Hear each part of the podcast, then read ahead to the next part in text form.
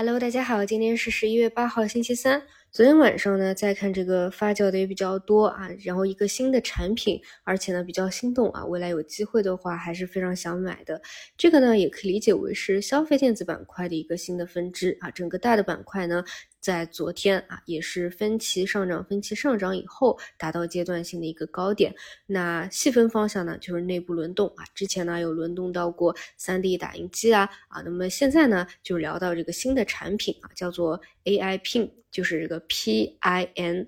这个产品很神奇啊，它在这两天发布以前啊就被《时代》杂志公布成年度最佳发明奖啊。它的设计师呢？之前在苹果公司工作了二十多年啊，还是一对夫妻。我看了他们的理念啊，就是想让未来的产品啊不再受到屏幕的一个限制。对，所以它是一个比较颠覆性的一个产品啊，没有屏幕。呃，而且呢，它非常的小巧啊，就是你是可以通过磁铁固定在你的衣服上的，就这么一个小小的、轻轻的产品。它就可以成为你日常的助手啊，嵌入进像 GPT 四点零这些 AI 程序。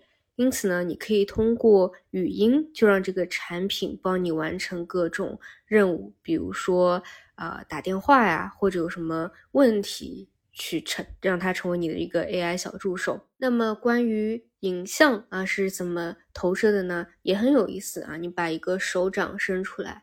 啊，通过投射影像信息传输啊到你的手上，那你就可以去看了，就等于完全脱离开手机，脱离开屏幕。那哪怕不带手机出去，别的这样一个小的产品啊，都可以完成那么那么大的工作。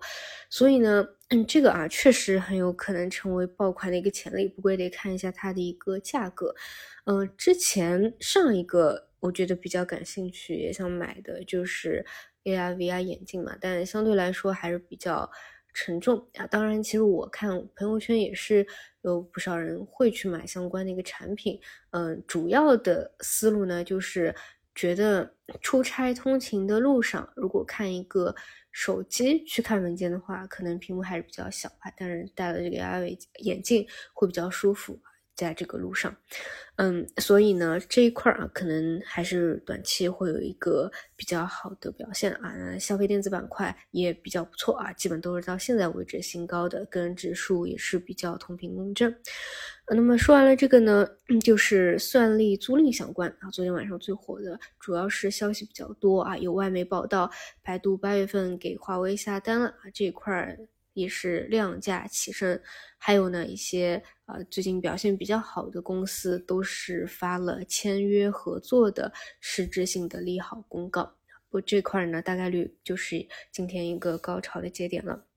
另外呢，昨天啊就是有一个厕所小作文嘛，CPU 突然出现了一个异动拉升，嗯，暂时我就把它理解为是机构抱团的一个行情，嗯，至于说什么时候能够有。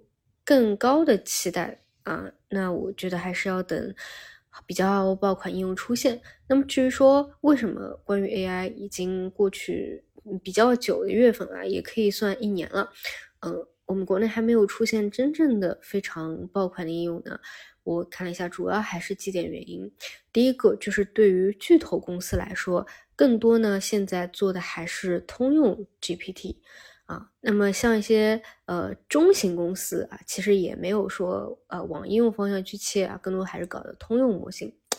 然后至于说小公司啊或者个人开发者来说啊，那就是成本太高了，因为做出一个爆款级别的应用，它本身就是运气占比比较大。那你为了一个有是一个概率和运气的事情，你花出这么大的成本，大部分人应该是承担不了的。另外呢，就是像，嗯，这种智能驾驶啊，也是 AI 的一个应用分支，呃，很多公司你是比不上啊，就是走势非常好的这个赛力斯的，就是因为底层的算法差距也比较大，所以呢，还是受到了很多条条框框的限制。但是其实这种限制呢，说到底也都是。